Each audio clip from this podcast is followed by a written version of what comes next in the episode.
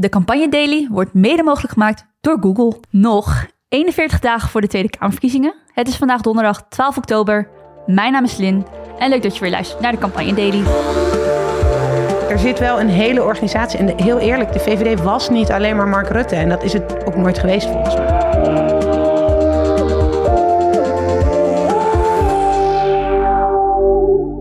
Ik zit vandaag hier weer met Bram Vesten, een van de partners van BKB. Yes, heel leuk om weer uh, aan te mogen schuiven. Welkom Bram. En ik zit hier met Kiki Bakker. Ze coacht politici en ambtenaren en heeft jarenlange ervaring binnen de VVD als hoofdgrondcampagne. Wat dat precies inhoudt, gaan we het straks over hebben. Zeker. Uh, maar eerst Kiki, uh, welkom. Dankjewel. In ons voorgesprek zei je, er is iets geknapt na het 1 april debat. Uh, het debat waarin de positie van Mark Rutte ter discussie stond. Kunnen we de jeu in het politieke landschap terugkrijgen na deze verkiezingen? Nou, dat hoop ik wel. Ik kijk heel erg uit naar de verandering van de ja, niet alleen van de mensen, maar daardoor ook de cultuur. Je hoort journalisten zeggen, ook politici zelf, dat in de Tweede Kamer de sfeer echt grimmig is geworden. En dat het afgelopen anderhalf jaar, eigenlijk al tweeënhalf jaar, helemaal niet zo leuk is. En dat zag je ook in de afscheidsbrieven van een aantal vertrekkende Kamerleden. En voor mijn gevoel, als kijk, kiezers al geen vertrouwen hebben in de politiek, maar als politici zelf er al niet meer in geloven en de sfeer uh, kunnen vasthouden, nou dan hebben we wel een probleem. Dus ik kijk heel erg uit naar dat we met nieuwe mensen, hopelijk ook in een wat vlottere formatie dan de vorige keer, uh, het land weer bestuurbaar maken en de politiek wat vertrouwen geven. Vertrouwen, de rode daad van uh, deze verkiezingen volgens jou. Ja. Nieuwe ronde, nieuwe kans hopelijk. Uh, gisteren publiceerde INO een uh, nieuwe peiling. Uh, de zetelverdeling was verder niet um, heel verrassend. Het is nog steeds stuivertje wisselen tussen nieuw sociaal contract, GroenLinks PvdA en VVD. Um, waar ik wel stil bij wil staan, is een grafiek over de redenen van mensen die al zeker weten wat ze gaan stemmen en waarom ze dus op die partij gaan stemmen. Bram, je hebt de grafiek ook gezien. Jij zei gelijk, we moeten het hierover hebben. Wat viel je daaraan op? Ja, ik, ik vind het wel uh, mooi inderdaad dat, uh, dat ze nu ook uh, naast die peilingen ook wat meer achter de komma gaan vragen van waarom kiezen mensen nou eigenlijk voor een bepaalde partij. En ze hebben eigenlijk op vier assen hebben ze gekeken waarom mensen stemmen of een, een, keuze maken voor het NSC, GroenLinks, PvdA of de VVD. En um, Daarbij zie je dat mensen voor het, op het NSC vooral kiezen voor uh, de kandidaat. Dus echt, echt een omzichtstem eigenlijk die ze, die ze hebben. De lijsttrekker was dus één van de assen op... Ja, uh... precies. Uh, dus de kandidaat staat daar, daar echt vier op één. Um, bij de VVD merk je dat het gaat om de assen inhoud en betrouwbaarheid. bij betrouwbaarheid denk ik heel interessant is. En bij PvdA GroenLinks kiezen mensen om de inhoud, maar ook strategisch. Ehm, dus eigenlijk om links de grootste te maken. Kiki, jij vond het een heel interessant plaatje. Ja. Wat uh, viel jou op? Nou, een paar dingen. Kijk, er wordt natuurlijk heel snel gezegd in uh, de politieke bubbel dat uh, Omzicht zijn programma nog niet heeft laten zien, geen standpunten heeft en hij scoorde dan ook laag. Mensen komen niet bij hem op zijn standpunten. Maar wat ik er zo belangrijk aan vind, is dat wat maakt dat mensen een keuze maken in het stemhokje? Dat is vaak niet de standpunten. Als je aan mensen vraagt van uh, welke van deze tien dingen vind je belangrijk, dan zeggen ze hele andere dingen dan wat hen beweegt op het moment dat ze gaan stemmen. En dat is vaak, en dat zie je in deze grafiek volgens mij terug. Dat um, heb je er vertrouwen in dat het land goed bestuurd wordt. En daar scoort bijvoorbeeld de VVD heel hoog op, op leiderschap, op stabiel bestuur. Um, en dat zijn, vertrouw je deze persoon? Nou, daar scoort omzicht dan heel hoog op. Dus ik vind daar heel erg, er zit een sentiment onder. Een gevoel, denk ik. En dat bepaalt wat mensen stemmen. Ik vind wel, uh, je hebt gelijk, dat sentiment eronder kun je denk ik wel deduceren aan de hand van het zien. Ik vind wel wat je gelijk kunt zeggen aan de hand van uh, dit grafiekje, wat we ook in de show notes zullen zetten, is er zijn dus ook wel een aantal bedreigingen voor die partijen die je zou kunnen zien aan, naar aanleiding van hoe ze scoren. Ja, toch? ik denk, denk bij alle dingen, en dat zeggen we heel vaak in campagnes ook, je kan alles zien als een kans en een bedreiging. Uh, dus ik denk bij al deze dingen dat je kan als partij kan zeggen waar, waar is nog winst te behalen, maar waar moeten we ook op letten. Um, en dat zit bij omzicht natuurlijk, als dat zo op de kandidaat gefocust is, dus op de lijsttrekker, dat je, dat je moet bedenken van oké, okay, wat gebeurt er straks als het misschien meer over standpunten gaat? Blijven mensen dan nog uh, in de debatten bijvoorbeeld, blijven mensen dan nog aangehaakt? Um, PvdA GroenLinks, strategische stemmers, dat is natuurlijk aan de ene kant interessant, maar het is ook een gevaar. Want wanneer haken die af en denken ze, hé, hey, wacht even, ik heb niet het idee dat met een stem voor GroenLinks en PvdA de strategie die ik in mijn hoofd heb uh, uh, gaat lukken. En bij mij valt dan eigenlijk het meest op dat de VVD misschien hier wel het meest in zijn handen zal wrijven met dit grafiekje omdat zij precies scoren op twee punten waarvan ze zeggen: ja, daar, daar scoren wij eigenlijk altijd al heel goed op. En nu nog steeds. En daar kunnen we uh, op bouwen. Dus mensen zijn het eens met het partijprogramma, maar zien ze ook eh, als een betrouwbare partij. Als, als een partij die uh, continuïteit brengt. Kijk, jij zei in het vorige gesprek, je kan eigenlijk aan de hand van het grafiek zien dat, uh, dat de VVD een hele stabiele kiezersachterban heeft. Ja, nou, je, uh, een van de dingen die ze onderzocht hebben is hoeveel zekere kiezers heb je. Dus hoeveel kiezers weten zeker en hoeveel zijn nog zwevend. En dat is waarom dat uh, ja, risicobedreiging dan voor met name NSC is. Ja, alles wat er gebeurt kan daar een groep kiezers wegnemen. Of het nou naar een andere populistische partij is of toch terug naar het CDA als Bontebal het goed doet. Of daar kan zoveel schuiven. En de VVD heeft gewoon een hele uh, ja, trouwe achterban, maar ook wel een hele um, hoe moet ik dat nou zeggen, een hele duidelijke achterban van wie zijn eigenlijk de VVD-stemmers. Want er werd wel eens gezegd van, goh, als uh, Mark Rutte opstapt en er komt een nieuwe lijsttrekker, dan uh, zal de achterban van de VVD wegvliegen. Dat is niet gebeurd. Nee, ja, ik heb dat ook nooit gezegd. Nee, nee, nee, nee, nee oh, is niet jouw woorden, maar dat nee, maar ik bedoel men. meer van het woord gezegd is vaak een soort van uh, wensduiding ook. Hè? Van nou, dan zal het wel in elkaar storten. En ja, het klopt, je hebt ooit de PvdA na tig jaren besturen uh, zien verkleinen. Dat heb je bij het CDA gezien. Dus ja, het was ook op papier logisch als dat bij de VVD zou kunnen gebeuren. Maar ja, er zit wel een hele organisatie. En heel eerlijk, de VVD was niet alleen maar Mark Rutte. En dat is het ook nooit geweest volgens mij.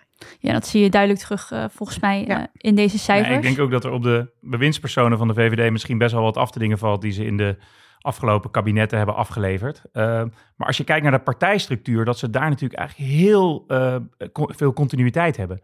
Er is heel weinig intern gerommel binnen die partij. Um, ik denk nadat uh, de, in het verleden is natuurlijk veel gedoe geweest met de lijsttrekkersverkiezing tussen Rutte en, en Verdonk waar de partij echt op barsten stond. Maar daarna hebben ze de troepen weer heel goed bij elkaar gekregen. En is het duidelijk dat, uh, dat ze voor één doel gaan. Uh, en alle neuzen staan dezelfde kant op. En dat zie je dus ook, denk ik, terug in zo'n peiling waarom mensen kiezen voor zo'n partij.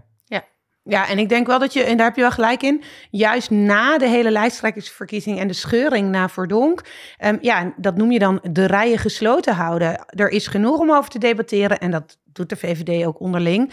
Alleen dat hoeft niet op straat te liggen, want je bent naar buiten toe één partij. Ja, de VVD en dat hebben we een, wel strak georganiseerd, denk ik. De VVD heeft niet een oud uh, minister die in de Telegraaf uh, elke week uh, kan roepen dat links eigenlijk een verschrikkelijke politieke richting is. En daarmee refereer je denk ik aan... aan Ronald Plasterk, die natuurlijk ja, daar, um, daar een column heeft. En, en als, als oud PvdA eigenlijk best wel hard tegen de PvdA nu stelling neemt. Ja, dat zie je bij de VVD toch eigenlijk niet. Um, de, de, de discussies vinden intern plaats en worden niet buiten de, buiten de muren van de partij uitgevochten. Dat is denk ik ook een stijlregel voor een goede campagne. Hè, binnen in, in het team kun je, kun je elkaar de tent uitvechten, kun je schreeuwen, kun je, kun je roepen. Maar naar buiten toe moet, het, uh, moet, het als één, uh, moet je als één mond, vanuit één mond praten. Ja, dat zag je natuurlijk ook bij de crisis van de Partij voor de Dieren. Dat juist er zoveel intern gedoe en conflict. En dan hoor je ook wel de verzuchting van de VVD van ja, we kennen dit van ons. Dus we gaan daar ook niks over zeggen, maar we kennen dit. Maar juist daardoor weten we, kiezers willen geen gedoe. Die willen een stabiel bestuur. Nou, dat uh, bleek wel uit de peiling. Een partij die ook duidelijk de rijen tot nu toe goed gesloten houdt. Misschien op die ene column in, uh, in de Telegraaf na is uh, GroenLinks Partij van de Arbeid. Zij nodigde de wetenschappelijke bureaus, moet ik het goed zeggen, nodigde Bernie Sanders, de Amerikaanse senator voor Vermont, uit voor gesprek met lijsttrekker Frans Timmermans. Tivoli zat helemaal vol. Bram, jij was daar. Komt Timmermans zich meten aan Sanders? Nou ja, het is wel interessant dat je zegt dat je zo die wetenschappelijke bureaus uh, benadrukt natuurlijk. Want uh, dat was wel heel duidelijk dat het geen campagnebijeenkomst mocht heten. Terwijl we natuurlijk allemaal weten dat het wel een campagnebijeenkomst was. Ik denk dat het voor Timmermans heerlijk was om zich even naast uh, Bernie Sanders te kunnen vlijen in een, in een kruk. Waarom? Hij glom uh, ook een beetje. Ja, hij, hij, was er ook wel echt trots op. Nou, we, we, hebben het hier eerder in deze podcast wel eens gehad dat Timmermans foto's plaatst met allerlei wereldleiders waar hij dan weer mee, uh, mee, mee in, in discussie is op allerlei congressen. Maar dat dat misschien toch ook een beetje afstandelijk voelt, omdat dat toch een bepaalde elite is misschien die, waar mensen zich niet zo mee identificeren. Maar Bernie Sanders, uh, hoe hij zich uh, in Amerika opstelt, is echt een man van het volk. En dat Timmermans daar dan naast mag staan, uh, dat is voor hem denk ik heel fijn. je zag dat ook in de zaal. Sanders werd echt als een soort rockster onthaald. Uh, luid gejoel, meteen een staande ovatie. Dus dat is wel echt ja, voor hem denk ik een heel fijn moment voor Timmermans om zich daarmee te kunnen profileren. Vooral, als ik nog mag zeggen, intern. Want ik denk dat dit naar buiten toe misschien minder een groot moment is. Maar als je zag wie er in die zaal zaten, daar zaten de, de hele alle campagneteams van GroenLinks en de Partij van de Arbeid. Veel prominenten ook, maar veel ook jonge leden. Ik denk dat dit een soort pep rally was gewoon om iedereen lekker klaar te maken voor die campagne. De sfeer er goed in te krijgen. Die zat er ook goed in dat iedereen zoiets heeft van ja, we zijn toffe dingen aan het doen. Uh, we, hebben, we hebben mooie idealen. Laten we de straat op gaan om die te gaan verkondigen. Nou, dat hoorde je ook echt heel duidelijk uh, op de livestream. En daar hebben we een klein fragmentje van.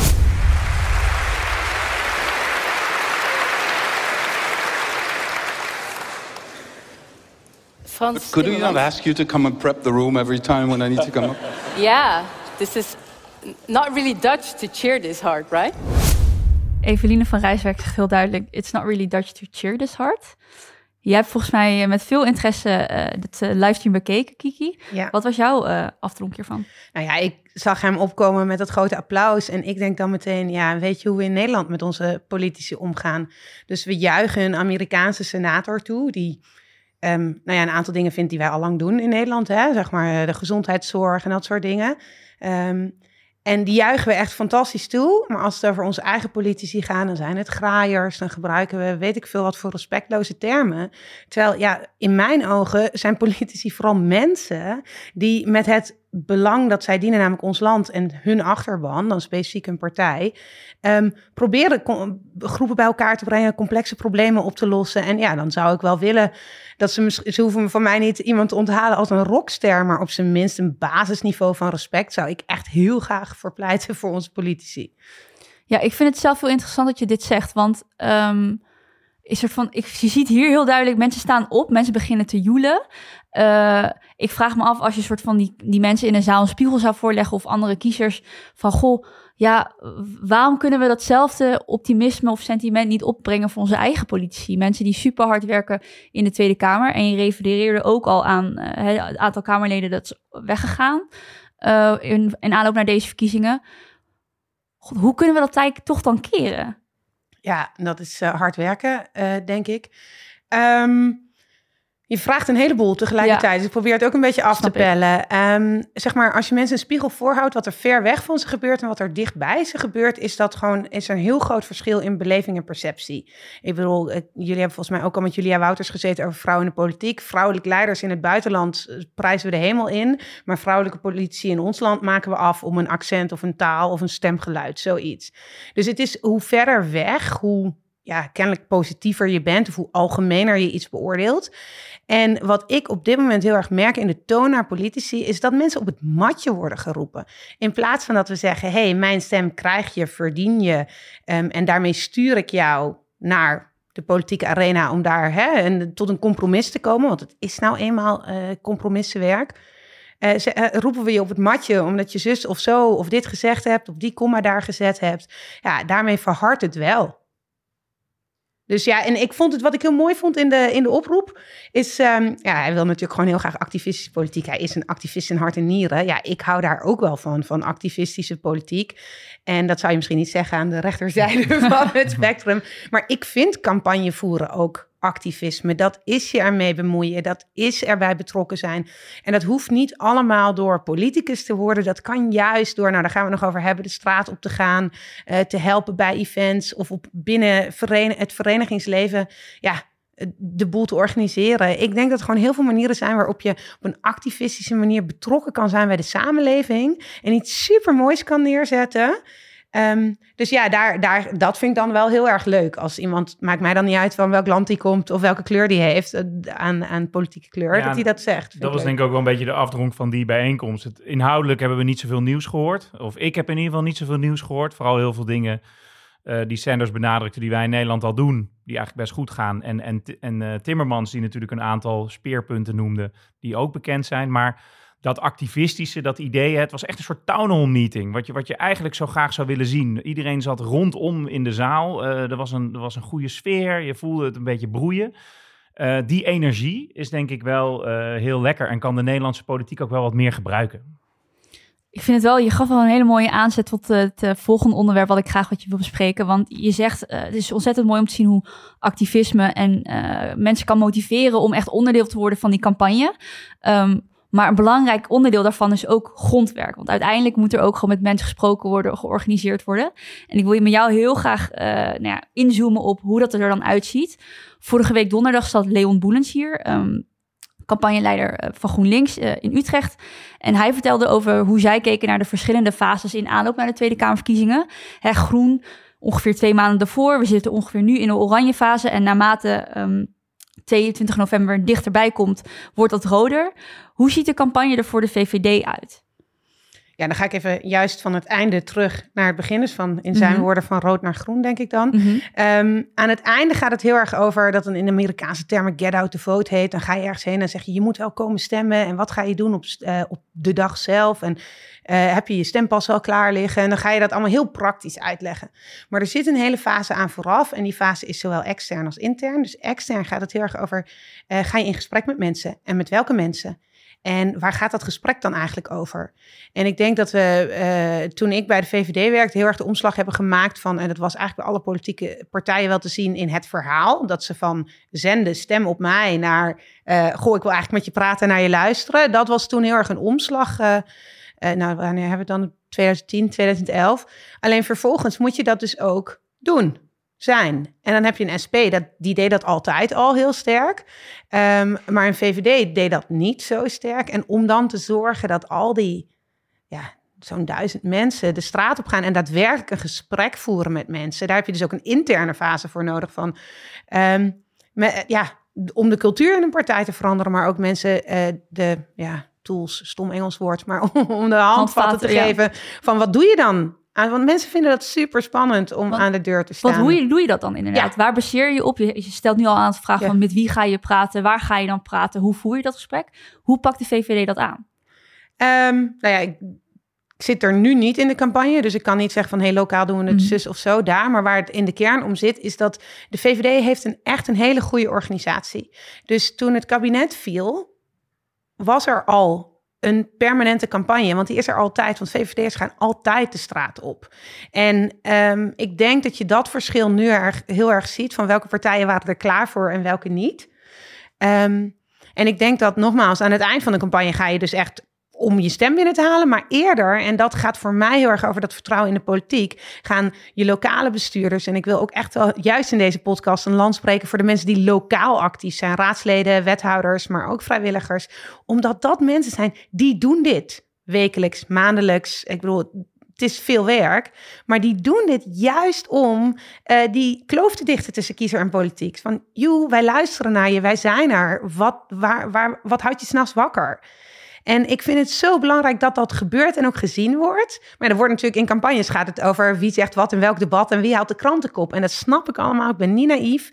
Maar er is een groep kiezers die ehm, je juist kan bereiken door op dit, zeg echt letterlijk politiek op de drempel van hun huis te brengen en te zeggen: Goh, wat waar jij je druk over maakt, dat gaat over iets wat in de politiek besloten wordt. En daar. Ja, en die permanente campagne, het klinkt, klinkt super logisch. Waarom doet niet elke partij het? Maar het vraagt toch best veel. Dus hè, na zo'n verkiezingen zie je toch dat de, dat de energie er misschien een beetje uitgaat. Iedereen is moe gestreden, andere dingen krijgen prioriteit.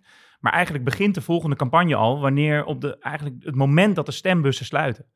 En je ziet heel veel partijen die dan toch, eh, die zeggen misschien wel, ja, we doen, we doen het hele jaar door campagne, maar toch valt alles een beetje weg. En ik denk, eh, wat je zegt, dat wat de VVD knap heeft, is dat ze gewoon die machine continu hebben draaien. Dus er komt continu nieuwe input binnen, continu nieuwe geluiden die ze horen, continu nieuwe zijn ze aan het bijschaven. En, en dat moet je wel hebben, eh, denk ik, om een, om een goede campagne te kunnen voeren. Maar er zit ook wel uitdaging volgens mij in die eh, stomende machine van eh, de VVD. In het voorgesprek zeg je, je hebt altijd te weinig geld, tijd en mensen. Ja, dat zijn zo'n beetje de drie bronnen die je tot je beschikking hebt. En nou ja, tijd is deze campagne zeker een probleem. Want het is allemaal. Je merkt gewoon dat iedereen nu een soort van met ingehouden adem zit. Van wanneer gaan we echt van start? Maar als je dan van start bent, dan gaat het heel snel voorbij. Um, nou ja, geld, dat denk ik dat jullie al een keer over gehad hebben. En, uh, en mensen. En het klinkt heel stom, want mensen zijn geen middelen. Maar je hebt wel mensen nodig om in campagnetijd langs de deuren te gaan. Ik bedoel, daar, dat kost gewoon heel veel menskracht. En als je dat wil doen, ga je dus, dan weet je, ik kan niet, het hele, ik kan niet langs elke voordeur. Dat lukt niet. Zeker niet in de korte tijd die we deze campagne hebben. Dus ga je nadenken, welke, waar gaan we dan langs? En uh, ja, soms is het nu niet, maar soms is het een opkomstcampagne. Hè? Dus partijen die zien van, joh, mijn vaste basis is gemiddeld 10 zetels. Nou, zeg D66, die verliest ook wat van hun vaste basis. Dus voor D66 zou het super handig zijn om te kijken van, waar zitten onze leden? Waar komen in de slechtste verkiezing? Wat is dan, waar scoren we dan goed? Want dat is dan gegevens die gewoon openbaar zijn op, uh, op je verkiezingsuitslagen. Ik heb van D66 Amsterdam wel eens gehoord dat zij zich ook richten op mensen met geveltuinen. Omdat ze blijkbaar door heel veel variabelen te vergelijken uh, erachter zijn gekomen dat mensen met een geveltuin sneller uh, D66 stemmen. Dus het nou, kan soms zelfs zo specifiek gaan. Dat bedoel je waarschijnlijk niet. Maar... Nee, nee nou, dan hebben ze in ieder geval nog de data voor de voordeur. Dat is dan nog een soort van veiligheid. maar nee, ja, het, maar het gaat. Kijk, elke partij zei vroeger: dit type mens stemt op mij. En dat is al lang niet meer zo. Nou, dat zie je nu ook met die nieuwe middenpartijen. Um, dat, je weet niet meer wat voor type persoon op jou stemt. Maar je kan wel zien waar wonen mijn kiezers. Dus je kan wel degelijk met ze in gesprek. Maar ja, het is, je kan dat niet meer op uh, uiterlijke kenmerken. En ik, ik denk dat dat iets goeds is. Om de simpele reden dat gewoon, ja, 20, 30 jaar terug staat gewoon een, sorry dat ik het zo zeg, maar een heleboel witte oude mannen aan tafel op hun intuïtie te zeggen, nou, maar ik denk dat we daarheen moeten. Of ik denk dat we het zus moeten doen. En dat was gewoon een beetje, ja, op jarenlange politieke ervaring. En nu heb je gewoon wel gegevens waarop je kunt zien wat er daadwerkelijk gebeurt. En dat verheldert wel je beslissingen intern in een campagneorganisatie. Gegevens als basis voor de campagne. En volgens mij uh, is eh, VVD daar tot nu toe heel succesvol in gebleken. Dank Kiki en dank Bram dat je bij me wil aanschuiven. Dat je ons inzicht wilde geven in hoe dat werkt, zo'n grondcampagne. Um, ik heb ontzettend veel geleerd. En leuk om, denk ik, vanuit mijn andere bubbel dat te horen. Uh, vergeet ons niet te liken, subscriben en vijf sterren te geven natuurlijk. Morgen zit Pelle hier, samen met Alex Klusman en de flexibele opiniemaker Thomas Hoogeling. Dus dat belooft weer veel goeds. Uh, dank jullie wel nogmaals en tot morgen.